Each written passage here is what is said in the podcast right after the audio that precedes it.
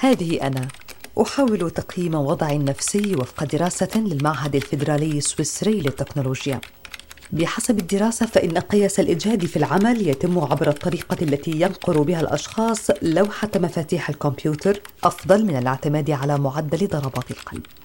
هدف البحث الوصول إلى حل لتفادي الإجهاد المزمن. انت مجبر ان انت تستحمل الشغل طبيعة الشغل في الزحمة وده وده دي طبيعتك وده شغلك وده لازم تستحمله. بس آه، الظروف بقى الاقتصادية مع العيشة مع الأولاد مع البيت مع التفكير بيخليك آه، مش مضغوط نفسيا بيخليك بجد انت بتكلم نفسك. في يوم من الأيام هتيجي تقع. أنا وقعت.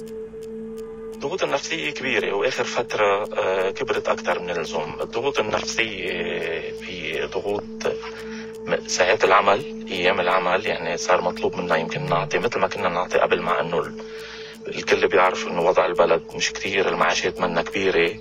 آه، قسم هيك قسم هيك التنقلات كتير كبيرة. مطلوب منا نعطي مثل ما كنا قبل أو أكثر آه، بشوي صغيره حتى يمكن أوقات في دوامات بعد الدوام الرسمي بس بدون مقابل شيء يذكر.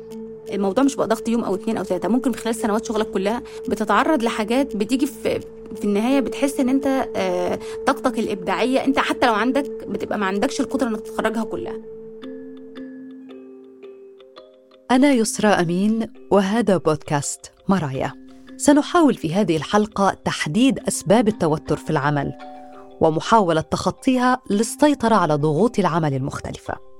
لربما تعتقد الآن أنك أخطأت عندما ذكرت في سيرتك الذاتية وبكل ثقة أنك تجيد العمل تحت الضغط.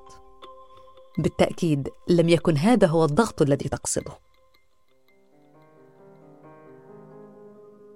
أنا هيدا أول شغل لإلي أكيد كنت مفتكره الشغل غير هيك بس لما اختبرت الشغل ولي سنتين بشتغل بهذا الدومين أنا بكون عم بشتغل على موضوع معين آه، بيجي بيجي حيلا حدا مسؤول عن هذا الشيء مثلا يا بيلغي الموضوع يا بيغيروا آخر دقيقة أو بيجوا بيصيروا قاعدين فوق كرمال يلا يلا يلا يلا. فهذا أكيد ضغط نفسي كثير كبير تقدر خلص فبطل أعرف اشتغل بطل أعرف أعطي يلي عندي.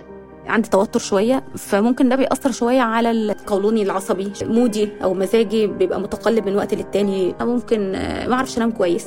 أحس طول الوقت إن أنا جسمي وجعني مثلا. حتى لما بسأل الدكاترة هو مش حاجة عضوية هو الموضوع نفسي لكن الجسم بيحس بكل حاجة على فكرة. يعني كل عضو في جسمك بيعيش المشكلة معاك.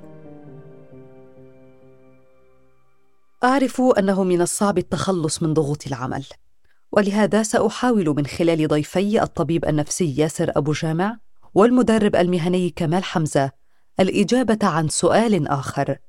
كيف يمكن إدارة ضغوط العمل؟ عدد الضغوط اللي موجودة علي كموظف كبير ما بقدر أحصرها. لا أشعر أنني بخير. جملة تتردد يوميا على لسان الآلاف بل ملايين الأشخاص حول العالم. بحسب تقرير للوكالة الأوروبية للسلامة والصحة فإن ما يزيد على نصف الأيام التي يتغيبها الموظفون عن العمل لها علاقة بالضغوط النفسية في بيئة العمل. وهناك دراسة تحذر من أن الممارسات الضارة في بيئة العمل لا تقل خطورة على الصحة من التدخين السلبي. أجواء التوتر في العمل بكفة والخوف من فقدان الوظيفة في كفة أخرى. دراسة أجرتها الجمعية الأمريكية لعلم النفس تكشف أن القلق بشأن الأمور المالية وشؤون العمل من أكثر الأسباب شيوعا للضغط في المجتمع الأمريكي. أبدأ مع المدرب المهني حمزة كمال. حمزة ما هي الممارسات الضارة في بيئة العمل؟ ومتى نصف بيئة العمل بأنها ضاغطة؟ في البداية يعني موضوع تحول البيئة أصلا لتكون سامة أو سيئة هذا مش مش كبسة زر مش خطوة بوصلها هيك فجأة بلاقي حالي واصل لهي المرحلة. هي مجموعة من العوامل اللي أنا بلاحظها حتى من قبل ما أبدأ اعمل في الأساس. يعني إذا بدي أقول لك إنه إحنا ما لنا سيطرة على عدد المؤثرات اللي ممكن تأثر علينا نفسيا. على فكرة حتى لو أنا ما بشتغل بوظيفة حتى لو عندي ال business الخاص تبعي حيكون في عندي ضغوط مختلفة كمان من نوع مختلف. ولكن ما في حصر للعدد. ممكن يكون زي العصفورة اللي بيكون مهرد بالشغل. ممكن يكون مديري نفسه هو سيء. ممكن يكون الثقافة. ممكن يكون طبيعة المهام. ممكن يكون في client في هذا اليوم مثلا عميل في هذا اليوم عمل مشكلة فبالتالي خلق توتر. ممكن تكون لها علاقة مثلا بوضع الشركة اللي ممكن لها علاقة بقرارات إدارية تم اتخاذها فحصر المشاكل الأسباب اللي ممكن تؤدي لضغوط هو لا نهائي ولكن النقطة ليست في حصر هاي الأمور النقطة في التعامل مع هاي التفاصيل تظهر إحدى الدراسات أن الأشخاص الأصغر سناً الذين يواجهون أعباء عمل ثقيلة وضغطاً شديداً بشكل روتيني هم الأكثر عرضة للإصابة باضطراب اكتئابي واضطراب قلق عام. دكتور ياسر أبو جامع الطبيب النفسي، كيف يمكن أن تؤثر ضغوط العمل على الصحة النفسية؟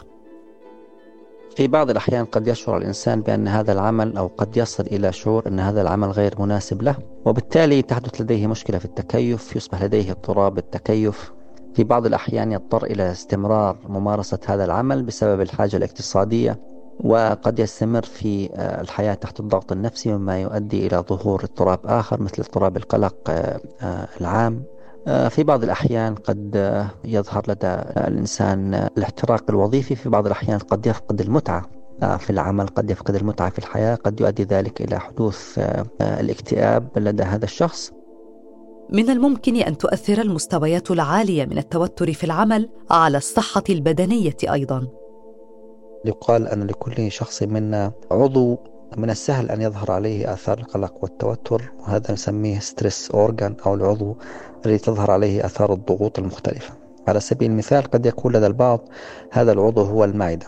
فتظهر الصعوبات والمشاكل النفسية والضغوط النفسية من خلال آلام في المعدة في بعض الأحيان اضطراب القولون العصبي آه، وغيرها من الاضطرابات في بعض الأحيان استمرار التعرض للضغط والتوتر الشديدين قد يؤدي إلى ظهور مرض آه، أو أمراض آه، الضغط أو أمراض القلب لا سمح الله. وفي أحيان أخرى قد تظهر أعراض التوتر في صعوبة في التركيز إجهاد للجهاز العصبي آه، عدم القدرة على اتخاذ القرار التردد آه، وفي أحيان أخرى قد تظهر أعراض آه، واضطرابات نفسية أخرى. منوطة بالجهاز ببعض الأجهزة العضوية على سبيل المثال وجود آلام في المفاصل آلام في العضلات صعوبة أثناء المشي وغيرها من الإشكاليات. ما يزيد المشكلة تعقيدا؟ أن الأشخاص الذين يعانون من الإجهاد المفرط غالبا ما يتعاملون معه بطرق غير صحية مثل الإفراط في تناول الطعام أو تناول الأطعمة غير الصحية أو تدخين السجائر أو تعاطي المخدرات والكحول. ضغوط العمل قد تصيب الموظفين بالأمراض وقد تدفعهم للانتحار. العام الماضي أقدم موظف مصري في إحدى شركات خدمة العملاء على الانتحار بإلقاء نفسه من الطابق الثالث بعد توبيخه من مديره وخصم أربعة أيام من راتبه لدخوله الحمام لفترات طويلة. في عام 2016 أقدم مهندس برمجيات بشركة أوبر يحصل على راتب يفوق مئة ألف دولار على الانتحار. وتقول عائلته إن الضغوط النفسية في بيئة العمل هي التي دفعته لاتخاذ هذه الخطوة. وفي لندن انهار متدرب في بداية العشرينيات من عمره تحت وطأة المجهود الشاق وعثر عليه ميتا في مسكنه بعد أن ظل يعمل على مدار 72 ساعة متواصلة في أحد البنوك. إذا الأمر ليس بمزحة وجملة أنا مضغوط قد تكون بداية لخطر أكبر. نفسيا ومهنيا كيف يمكن إدارة ضغوط العمل؟ حمزة إزاي نتعامل مع بيئة عمل سامة أو ضاغطة. نستحمل نشتكي ولا نستقيل؟ بشكل عام أنا ما بقول للموظفين إنهم يبدأوا يدوروا على شغل لأنه المكان اللي هم فيه مش منيح. فأنا بقول لكل موظف ضلك استمر بالبحث عن فرصة عمل أفضل حتى لو كنت مرتاح باللي أنت فيه تمام؟ سريعا بس على هذا السياق لأنك أنت لو للحظه شعرت بإنك جوا ال comfort zone جوا منطقة الامان تبعتك ما راح ترتاح مستقبلا وما راح تتطور وظيفيا. الشغله الثانية بيعتمد إذا هلا تقدم بشكوى أو لا هذا بيعتمد على يا ترى طبيعة المكان وثقافته أوقات ممكن يكون ثقافة المكان إيجابية ولكن مديري المباشر سيء أو شخصين ثلاثة ببيئة العمل القريبة جدا مني سيئين ولكن البيئة العامة إيجابية. في هاي الحالة فإحنا بننصح إنه إذا كان الشخص اللي بيسبب المشاكل والمتاعب هاي هو شخص أنا بقدر أحل المشكلة معه فيفضل إني أبدأ نقاش بشكل بسيط بشكل ودي مع هذا الشخص. إذا قدرت إذا هذا الشخص بعيد عني شوي وقدرت أتجنب التعامل معه إلى حد ما فهذا شيء إيجابي. أما لو لو مش قادر وما وصلت لمرحلة أنا مو قادر أحل ما في مشكلة نطلع لمستوى أعلى. لو كانت البيئة كلها هي بيئة سيئة فأنا ما بدي أقول كان الأولى ما نشتغل فيها ولكن الأولى إن نكثف جهودنا لنبحث على مكان ثاني وما نهرب من هذا المكان. بمعنى مش أول فرصة بتيجيني أروح لها لا أنا راح أروح للفرصة المناسبة. فأنا ما بطلع من المكان هذا هروبا بطلع منه لإشي أفضل. قد يكون في بعض الأشخاص في بداية الأمر هم يشعروا إنه المكان زي ما بنحكي توكسيك أو قلق أو بسبب لهم هذا القلق الدائم ولكن في الحقيقة هم شخصيتهم هم اللي فيها مشكلة مش في المكان. هون لازم يتأكدوا من العوامل من العوامل اللي حكينا عنها في البداية طبيعة العمل الثقافة المدير المباشر طبيعة المهام الأمور هاي كلها. طيب دكتور ياسر نفسيا إزاي أتعامل مع ضغوط العمل؟ وهل هناك خطوات للحفاظ على السلامة النفسية؟ دائما يجب أن نحافظ على نمط حياة صحي. المحافظة على نمط حياة صحي نتحدث عن ثلاثة أمور أساسية. الأمر الأول هو المحافظة على الغذاء السليم والمتنوع. الأمر الثاني هو الانتظام في مواعيد النوم والاستيقاظ. والموضوع الثالث هو المحافظة على آه، حياة يملأها النشاط والحيوية من خلال التمارين الرياضية من خلال تمارين الاسترخاء. من خلال آه، حتى التمارين البسيطة مثل المشي التنزه آه، وهذا النوع من الرياضات الخفيفة. في بعض الأحيان لا يكون من السهل التخلص من التوتر والقلق ويكون المحافظة على نمط حياة جيد غير كافي وبالتالي نحن نكون بحاجة إلى تدخل من المختصين النفسيين الذين إما يعني يحاولوا تطبيق بعض الإرشادات إعطائنا بعض الإرشادات النفسية هل تحمل ضغوط العمل إلى المنزل أو العكس؟ تنقل هموم البيت إلى العمل. حمزة كيف يمكن تجنب ذلك؟ واحدة من ضمن الأشياء المهم جدا كل حدا يتمرن عليها. لو يقول نفصل بين الاثنين شو يعني نفصل؟ يعني بمعنى لما أكون أنا في العمل أو مش شرط في العمل بس أنا أكون عندي تصور إنه هذا المكان اللي أنا بروح عليه أنا بروح له فقط عشان أنا في مهام مطلوب مني أؤديها نتائج مطلوب مني أحققها عشان أحصل على عائد مادي في نهاية الشهر. لو بتعامل مع العمل بهذا المنظور حيخفف كثير أنا ما بقول لك حيلغي حيخفف كثير من الضغوط اللي ممكن يقولها معي على البيت. هي أول شغلة. الشغلة الثانية لو أنا بتعامل مع المشكلة بحجمها الحقيقي ما راح انقلها معي على البيت. بمعنى أنا اليوم تضايقت من موظف نقل كلام مني لمديري أو حكى إنه أنا قصرت في شغلة معينة. لو بتعامل مع المشكلة بحجمها مش بتعامل بمشاعري ما بتوصل الأمور للكبر هذا. ولكن إحنا بنتعامل معها لأنها مشكلة شخصية. لأن أنا حولتها لتصير شيء شخصي وتفاعلت معها عاطفيا. ولكن حقيقة الأمر لما موظف يحكي عني لمديري إنه أنا ما أتممتش المهام تبعتي حقيقة الأمر أنا لم أتم المهام تبعتي. صح هو حكى لإله بطريقة مو منيحة. بس لو أنا أتميت المهمة تبعتي بشكل صحيح ما كان في عنده شيء يحكيه. فإذا أنا لو ركزت على العمل كعمل وركزت على النتائج كنتائج حيبطل في شيء يكون بهاي الدرجة من السلبية اللي اخذه معي على البيت. طيب حمزة اتكلمنا باستفاضة عن ظروف العمل في المؤسسات والشركات. ماذا عن الأشخاص اللي بيعملوا عن بعد أو بيعملوا من المنزل؟ زي كده. أعتقد إن فكرة الفصل بين العمل والمنزل مش دايما بتكون سهلة.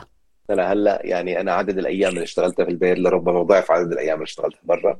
هذا ضغط طبيعي ولكن الشيء الاساسي اللي أنا بنصح فيه الكل وبنصح فيه مش يعني معناها مش معناها أنا لازم أعمله ولكن هي من البست براكتسز من الممارسات الفضلى اللي الواحد لازم يعملها. وهي إنه يكون له مكان خاص فيه بالعمل. يعني يكون له مكتب بمكان خلص ما حدا زي كأنه طالع على شغله لو دخل هاي الغرفة خلص هو هذا شغله. يكون له مكان خاص بالعمل مكتب كرسي كذا. إذا إذا دخل هذا المنطقة فهو دخل في mode العمل. فهذا راح يساعده إنه يسترجع نموذج العمل الطبيعي اللي هو أنا بروح على مكتب وعندي desk لإلي وعندي موظفين وكذا وبالتالي لما بكون في هذا المكان بخلق بيئة العمل تبعتي وبالتالي بيصير سهل علي أفصل. لما بطلع برا باب المكتب تبعي أو باب الغرفة هاي خلص أنا طلعت من العمل. لماذا لا يصاب الحمار الوحشي بقرحة المعدة؟ هذا ليس تساؤل بل هو عنوان كتاب للأستاذ الجامعي والباحث المتخصص في البيولوجيا السلوكية روبرت سابولسكي. فبحسب سابولسكي فإن ما يحرك القلق فينا نحن كبشر. وما قد يقتلنا في النهاية هي ذاتها الهرمونات التي تنقذ الحمار الوحشي من الموت بين فكي أسد مفترس. الهرمونات التي يحركها الشعور بالخطر عند الحيوانات ينتهي مفعولها بانتهاء الخطر. لكننا بعد أن ارتدينا ربطة العنق وانتقلنا من الغابة إلى المكاتب المكيفة ارتبكت هرموناتنا. وصار الشعور بالخطر قلقا دائما وقاتلا. اذا كيف نحمي أنفسنا من أنفسنا؟